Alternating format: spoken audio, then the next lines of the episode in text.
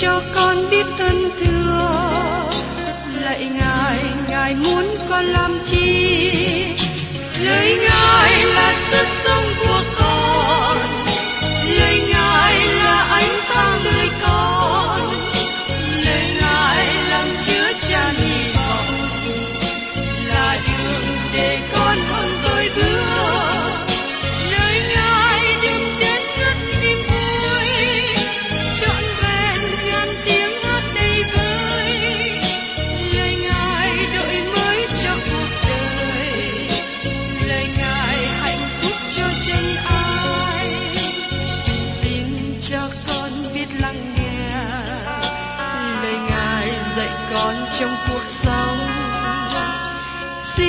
cho con biết lắng nghe. Lời ngài từng theo bước đời con. Xin cho con biết sẵn sàng chờ đợi và vẫn nghe theo chúa. Xin cho con biết sẵn sàng thực hành lời chúa đã truyền ban Hân hoan chào mừng quý vị đến nghe chương trình Tìm hiểu Thánh Kinh. Đây là một chương trình học kinh thánh liên tục và hệ thống trong thời gian 5 năm. Chúng ta sẽ lần lượt khảo sát từ sáng thế ký cho đến khải huyền. Mục sư tiến sĩ McGee là người được Chúa dùng để sáng lập và thực hiện chương trình này. Ông tin rằng lời của Đức Chúa Trời có khả năng đáp ứng mọi nhu cầu cho tất cả mọi người trên thế giới, không phân biệt chủng tộc, văn hóa, trình độ tuổi tác hay phái tính. Ước mong quý vị theo dõi liên tục và giới thiệu cho thân nhân bạn hữu cùng đón nghe. Kính chào quý vị và các bạn. Chúng ta tiếp tục chương trình tìm hiểu Thánh Kinh hôm nay trong sách tích đoạn 2. Trong tích đoạn 2, nhấn mạnh đến điều mà hội thánh cần làm, đó là giảng dạy lời của Đức Chúa Trời. Hội thánh phải giảng đạo lành, giáo lý tốt, nếu không sẽ không là hội thánh. Một cuốn sách được viết với đề tựa là Các dấu hiệu thuộc linh của hội thánh hữu hình. Trong sách này, nói hội thánh từ thời lễ ngũ tuần. Chúng ta được nói cho biết rằng có nhiều người được cứu thêm vào hội thánh. Trong công vụ đoạn 2 câu 42, Và những người ấy bền lòng giữ lời dạy của các sứ đồ, sự thông công của anh em, lễ bẻ bánh và sự cầu nguyện. Đây là dấu hiệu xác chứng hội thánh đầu tiên. Giữ lời dạy của các sứ đồ, sự thông công, lễ bẻ bánh và sự cầu nguyện. Điều quan trọng không phải là hội thánh trang trí đẹp như thế nào, nhưng điều quan trọng là sứ điệp phát ra từ tòa giảng của hội thánh. Phaolô tổ chức hội thánh luôn công bố lời của Đức Chúa Trời. Trong đoạn thứ nhất của thư tích này, chúng ta thấy rằng các trưởng lão mà tích lập nên là người đấy cần phải có khả năng để thực hiện hai điều. Khuyên dỗ người khác và bẻ bác người chống trả. Và trong tích đoạn 2, Paulo nhấn mạnh trên việc giảng dạy lời của Đức Chúa Trời. Bây giờ mời quý vị cùng xem trong tích đoạn 2 câu 1. Paulo nói, Nhưng con hãy dạy điều hiệp với đạo lành.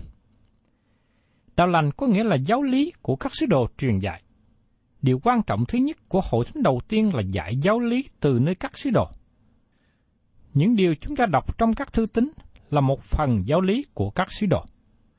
Trước nhất, Phaolô có lời giảng dạy cho người lớn tuổi, họ bao gồm cả đàn ông và đàn bà. Mời quý vị cùng xem tiếp trong tích đoạn 2, câu 2. Khuyên những người già cả phải có tiết độ, nghiêm trang, khôn ngoan, có đức tin, lòng yêu thương và tánh nhịn nhục vẹn lành. Những người già cần thể hiện tình yêu thương và sự nhịn nhục. Họ cũng là những người tiết độ và thận trọng. Họ cũng là những người được kính trọng và có tiết độ. Hay nói khác hơn là người già cần phải nêu gương trong đời sống đức tin để cho hội thánh và những người trẻ cần noi theo. Và trong tích đoạn 3 câu 3, các bà cũng vậy, phải có thái độ hiệp với sự thánh, đừng nói xấu, đừng uống rượu quá độ, phải lấy điều khôn ngoan dạy bảo. Quý bà phải có thái độ hiệp với sự thánh, tức là thái độ và hành động được sự tôn kính. Quý bà cũng đừng nói xấu, tức là đừng đem chuyện xấu của người khác mà nói lòng vòng. Đừng uống rượu quá độ, tức là đừng bị rơi vào sự sai xưa. Phải lấy điều khôn ngoan dạy bảo.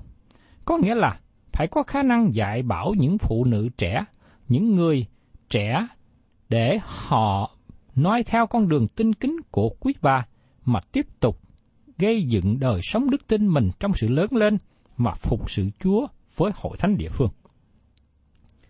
Và tiếp đến trong sách tích đoạn 2 câu 4 câu 5. Phải dạy đàn bà trẻ tuổi biết yêu chồng con mình, có nết na, trinh tránh, trong nom việc nhà, lại biết ở lành, vân phục chồng mình, hầu cho đạo Đức Chúa Trời khỏi bị một lời chê bai nào. Các phụ nữ trẻ cần phải chăm sóc việc nhà. Có thể quý bà không đồng ý và tôi sẽ gặp sự khó khăn khi nói điều này. Trách nhiệm trước nhất của người vợ là trong gia đình của quý bà. Nhà không phải là nơi chơi đùa. Các bà cần có trách nhiệm nghiêm túc để chăm sóc con cái trong gia đình. Đó không phải là một công việc chảnh mãn lơ là. Quý bà cần nên chú tâm trong việc chăm sóc gia đình của chính mình. Tôi tin rằng Phaolô không hề chấp nhận hay là ủng hộ cho phong trào phụ nữ tự do. Tôi thấy phong trào này không đúng. Tôi đồng ý rằng người nữ cần được đối xử tốt, người nữ cần được tôn trọng. Nhưng người nữ cần được đối xử như người nữ. Xin nhớ rằng người nữ là người nữ, người nữ không thể nào trở thành người nam. Người nam và người nữ có sự khác biệt nhau về phái tính và vai trò trong gia đình, trong xã hội. Trách nhiệm lớn nhất của người nữ là chăm sóc gia đình. Người nữ dân phục chồng mình. Ý nghĩa về sự dân phục ở đây là phụ nữ nên dân phục chồng của họ. Phaolô dùng cùng một từ ngữ này khi nói ở trong Roma đoạn 8 câu 7. Vì sự chăm về xác thịt nghịch với Đức Chúa Trời, bởi chúng nó không phục dưới lực pháp của Đức Chúa Trời, lại không thể phục được. Ý nghĩ của Phaolô ở đây là con người xác thịt không thể nào phục Đức Chúa Trời. Không thể vâng lời Đức Chúa Trời. Người vợ cần dân phục chồng mình, cần đáp ứng với chồng. Trước đây có một người đàn ông dốc dáng lớn con đến văn phòng mục sư và nói rằng, Tôi muốn ông nói với vợ tôi chân phục tôi. Khi nghe thế, mục sư nói với người đàn ông này, Tôi không thể nào làm được như vậy. Người ấy hỏi lại mục sư tại sao? Mục sư nói rằng, lần sau cùng mà ông nói, ông thương vợ là lúc nào? Ông ta không nhớ và nói lại, nhưng điều đó không có liên hệ gì đến sự vấn lời. Mục sư nói với ông ta, đó mới chính là vấn đề. Khi người chồng yêu thương vợ thì vợ mới đáp ứng lại bằng sự dân phục chồng. Ông cần tiếp tục nói rằng ông yêu vợ và người vợ sẽ đáp ứng lại ông bằng sự dân phục. Và tiếp đến, trong tích đoạn 2 câu 6, cũng phải khuyên những người trẻ tuổi ở cho có tiết độ. Giờ đây Phaolô chuyển sự chú ý đến người trẻ tuổi và hàm ý rằng tích cần dạy những người thanh niên trẻ. Điều mà chúng ta cần lưu ý ở đây đối với các bạn thanh niên, những người trẻ tuổi là phải có tiết độ. Tức là mình phải biết những điều gì được phép làm và làm tới đâu. Vì tôi thường thấy rằng các thanh niên thường hay làm những việc quá độ, ăn uống quá độ, vui chơi quá độ. Những điều quá độ đó sẽ đưa các bạn đi đến sự thất bại, đi đến những điều sai lầm. Vì các bạn không có thể kiềm chế được hành động của chính mình. Người có tiết độ tức là người biết cần phải làm cái gì làm đến bao lâu, làm đến bao nhiêu, và do đó người có tiết độ là người dè giữ, kiềm chế được chính mình. Và tiếp theo trong sách tích đoạn 2 câu 7. Hãy lấy mình con làm gương về việc lành cho họ, trong sự dạy dỗ phải cho thanh sạch nghiêm trang. Phaolô nói với một sư trẻ tích rằng, hãy lấy mình con làm gương về việc lành cho họ trong sự dạy dỗ phải cho thanh sạch nghiêm trang. Ý nghĩa về sự thanh sạch ở đây tức là dạy dỗ về đức tin trong lời của Đức Chúa Trời, và phải rất cẩn thận trong mọi vấn đề mà tích quan hệ. Và tiếp đến trong sách tích đoạn 2 câu 8.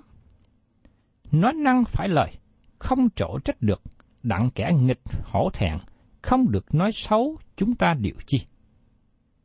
Nói một cách khác, lời nói phải thì, lời nói phải đúng lúc, nói đúng lời, và nói đúng đối tượng nữa. Lời nói của các bạn cần phải bày tỏ cho các bạn là con cái của Đức Chúa Trời. Một trong những điều để giữ được chính mình, chúng ta cần phải cẩn thận và giữ trong lời nói.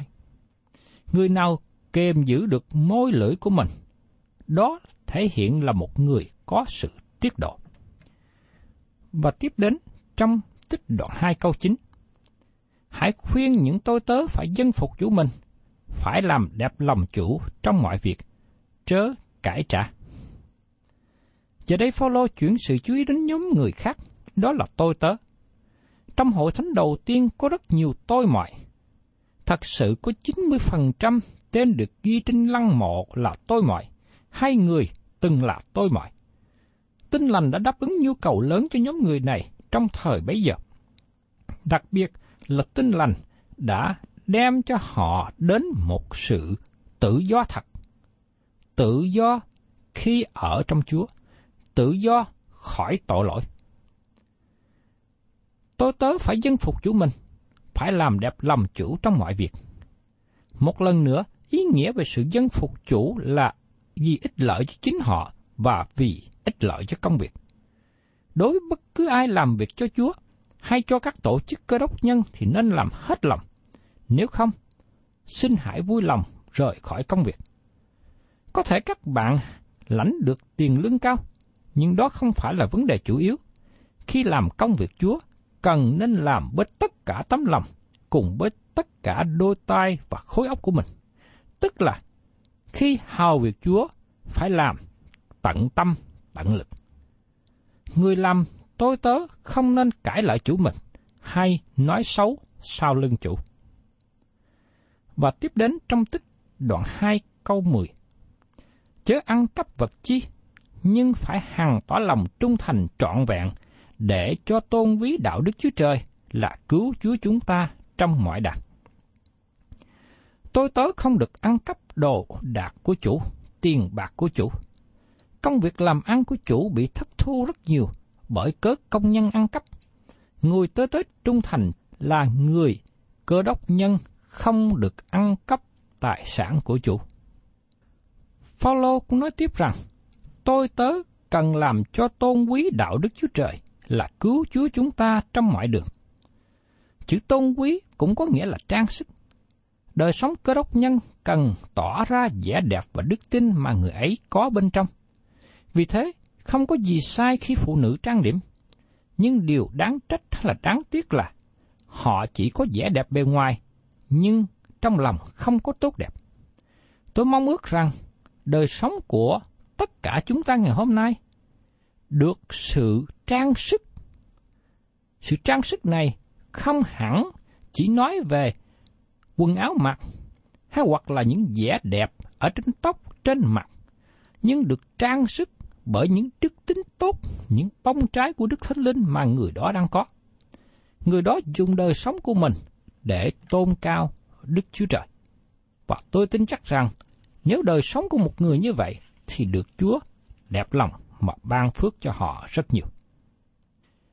Điều thứ hai mà Phaolô nhắc nhở đó là hội thánh phải giảng dạy ân điển của Đức Chúa Trời. Giờ đây Phaolô xen vào các lời khuyên với một giáo lý mà nó là nền tảng cho đời sống cơ đốc nhân ở Coros. Ông xác định về tinh lành và ông xác định về ba thời kỳ.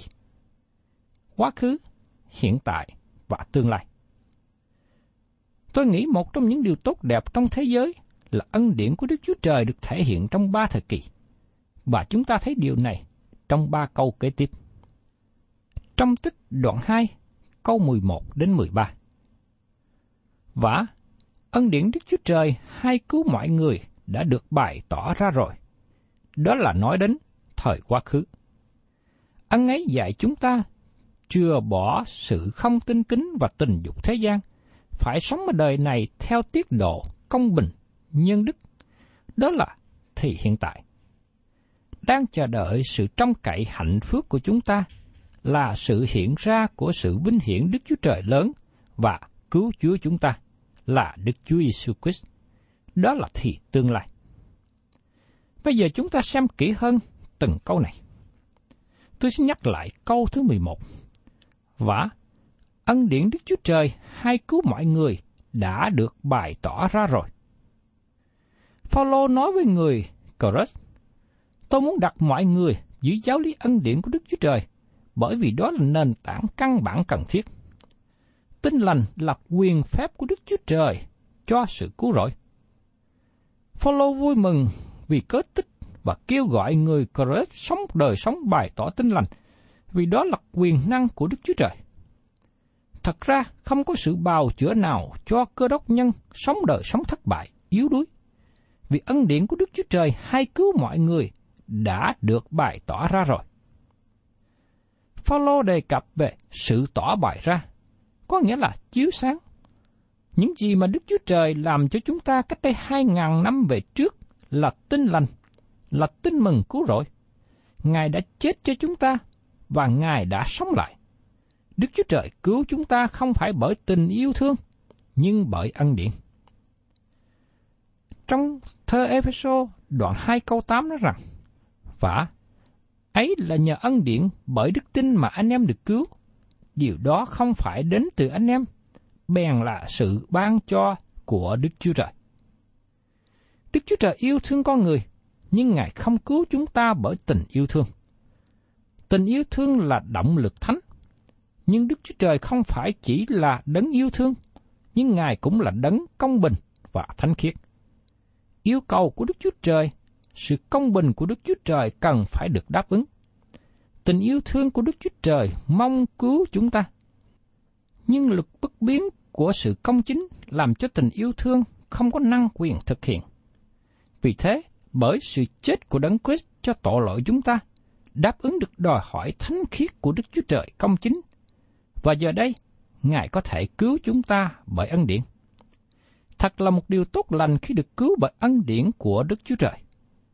Khi chúng ta còn là người có tội, Đấng Christ đã trả giá cho án phạt tội lỗi của chúng ta. Ân điển của Đức Chúa Trời không liên hệ đến nỗ lực của con người. Đức Chúa Trời không yêu cầu con người hiệp tác. Ngài cũng không đòi hỏi các bạn cần phải có hành động nào, cần phải có đức tính tốt nào để được sự cứu rỗi. Đức Chúa Trời chỉ kêu gọi con người tin nhận Ngài, tin cậy Ngài và tiếp nhận Đấng Christ. Phương cách của Đức Chúa Trời là phương cách tốt nhất và chỉ có một phương cách đó mà thôi. Cho nên, con người của chúng ta, tôi và các bạn ngày hôm nay là chúng ta đáp ứng lại với ân điển của Đức Chúa Trời như thế nào. Ngài cứu chúng ta bởi ân điển, tức là không phải bởi do công đức của chúng ta, hoặc không phải bởi sự tốt lành nào trong con người chúng ta. Nhưng Ngài cứu chúng ta bởi vì Ngài là đấng đầy ân điển, đầy sự nhân từ. Phần chúng ta là đáp ứng lại ra sao? Chúng ta tiếp nhận lấy ân điển Chúa ban cho, hay chúng ta khước từ? Nếu các bạn mở lòng mình ra tiếp nhận, các bạn sẽ được sự cứu rỗi. Còn nếu các bạn khước từ, các bạn sẽ không có được sự cứu rỗi của Ngài. Đó là phương cách của Đức Chúa Trời, phương cách tốt nhất và là phương cách duy nhất. Ngài nói rõ để chúng ta là những người nghe, biết, chúng ta đáp ứng. Và tôi mong ước rằng các bạn chọn điều tốt nhất cho chính mình. Và tiếp đến trong sách tích đoạn 2 câu 12. Ơn ấy dạy chúng ta chừa bỏ sự không tin kính và tình dục thế gian, phải sống ở đời này theo tiết độ công bình, nhân đức. Đức Chúa Trời không cố gắng cải sửa thế gian này, nhưng Ngài cứu chuộc người nào tiếp nhận Đấng Christ. Tinh lành không kêu gọi người từ chối Đấng Christ làm cho mình được tốt hơn. Khi nghe một người nói, tôi cố gắng làm tốt hơn, Tôi nghĩ rằng người đó chỉ nói dối mà thôi. Người đó chỉ nói để có nói. Và tôi tin chắc rằng người mong ước làm tốt hơn hay là cố gắng làm tốt hơn sẽ không thể nào làm được. Bởi vì một người từ chối đấng Christ, một người không có đấng Christ, thì người đó chỉ sống theo bản ngã xác thịt của chính mình mà thôi. Và bản ngã xác thịt đó không thể nào làm cho con người được tốt hơn. Chỉ có một điều mà tôi thấy rằng những người từ chối đấng Christ, họ có thể sống sung túc ở trong đời này. Sự sung túc về vật chất, có thể họ có tiền bạc nhiều, nhà cửa lớn, có xe hơi, có địa vị trong xã hội. Nhưng đó là những gì mà họ có ở trong thế gian này. Đời sống của người không có đấng Christ, họ chỉ tìm cầu những điều trong thế gian. Nhưng nhớ rằng, người không có đấng Christ thì không bao giờ có được sự cứu rỗi. Và Kinh Thánh nói rất rõ rằng, dù chúng ta có cả thế gian này mà mất linh hồn, thì chẳng có lợi ích gì.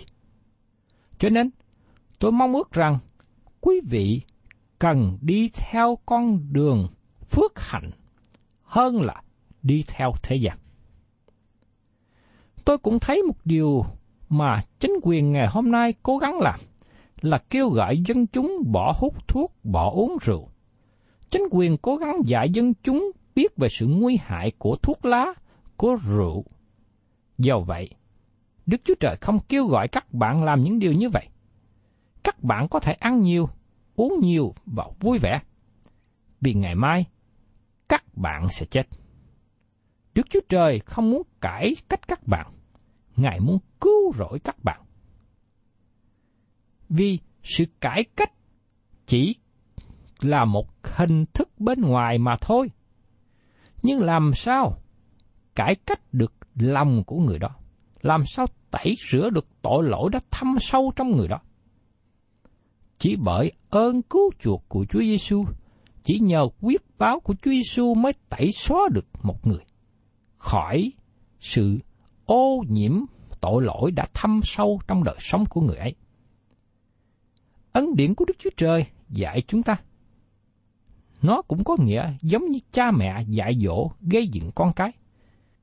Đức Chúa Trời đang kêu gọi những người thuộc về Ngài, những người được cứu chuộc, sống cho Ngài và tránh đi tình dục của thế gian. Và tiếp đến chúng ta xem trong sách tích đoạn 2 câu 13. Phaolô nói tiếp, đang chờ đợi sự trong cậy hạnh phúc của chúng ta là sự hiện ra của sự vinh hiển Đức Chúa Trời lớn là cứu Chúa chúng ta, là Đức Chúa Giêsu Christ. Phaolô nói rằng đang chờ đợi sự trông cậy hạnh phúc. Đó là điều sẽ xảy ra kế tiếp trong chương trình của Đức Chúa Trời. Đấng Christ sẽ trở lại để đem hội thánh ngài ra khỏi thế gian. Phaolô cũng nói rằng, sự hiện ra của sự vinh hiển Đức Chúa Trời lớn là cứu Chúa chúng ta, là Đức Chúa Giêsu Christ. Điều này tỏ bài rằng Phaolô dạy về thần tánh của Đấng Christ. Phaolô nói về sự lớn lao của Đức Chúa Trời là đấng cứu thế của Chúa Giêsu. Ngài đã làm gì? Mời quý vị xem tiếp trong đoạn 2 câu 14. Là đấng liều mình vì chúng ta để chuộc chúng ta khỏi mọi tội và làm cho sạch, đặng lấy chúng ta làm một dân thuộc riêng về Ngài, là dân có lòng sốt sắng về các việc lành. Chúa Giêsu hy sinh chính Ngài để cứu chuộc chúng ta. Ngài đã trả một giá cho chúng ta để chúng ta được cứu khỏi tội lỗi. Phaolô cũng nói rằng, làm cho sạch đặng lấy chúng ta làm một dân thuộc riêng về Ngài, là dân có lòng sốt sắng về các việc lành. Sau khi Đức Chúa Trời cứu chuộc các bạn, Ngài muốn các bạn sống cho Ngài và làm việc lành. Xin chúng ta cần lưu ý rằng, con người không đủ sức làm việc lành để cứu rỗi, nhưng sau khi được cứu rỗi, thì cần thể hiện điều đó bởi các việc lành. Và chúng ta sẽ nói rõ điều này hơn khi tìm hiểu trong đoạn thứ ba kế tiếp. Bây giờ mời quý vị cùng xem tiếp tích đoạn 2 câu 15. hãy dạy các điều đó. Lấy quyền đầy đủ mà khuyên bảo, quở trách, chớ để ai khinh dễ con. Phaolô nói với Tích rằng, con là người trẻ tuổi, nhưng đừng để người ta khinh con về đời sống của mình. Tích nên có khả năng dạy dỗ mọi người với một thẩm quyền. Và đó là điều mà Phaolô nâng đỡ khích lệ đôn đốc tích. Ông là người được Phaolô sắp đặt để gây dựng hội thánh địa phương tại đảo Corinth và cần nên mạnh mẽ để thực hiện quyền này. Và một trong những điều đó là hãy chăm chỉ trong việc khuyên bảo quở trách, mạnh dạn trong việc giảng lời của Đức Chúa Trời. Hội thánh của Đức Chúa Trời được vững mạnh khi hội thánh chuyên tâm trong việc giảng dạy lời của Chúa, giảng dạy về ơn cứu rỗi cho người chưa được cứu để họ nhận biết, và giảng dạy lời của Đức Chúa Trời để cho họ được lớn lên trong đời sống đức tin. Đây là một thư tín tốt đẹp, và các mục sư trẻ cần nên đọc tìm hiểu sách tích một cách cẩn thận và áp dụng những điều đó trong đời sống chức vụ của mình. Thân chào tạm biệt quý vị và xin hẹn tái ngộ cùng quý vị trong chương trình tìm hiểu Thánh Kinh kỳ sau.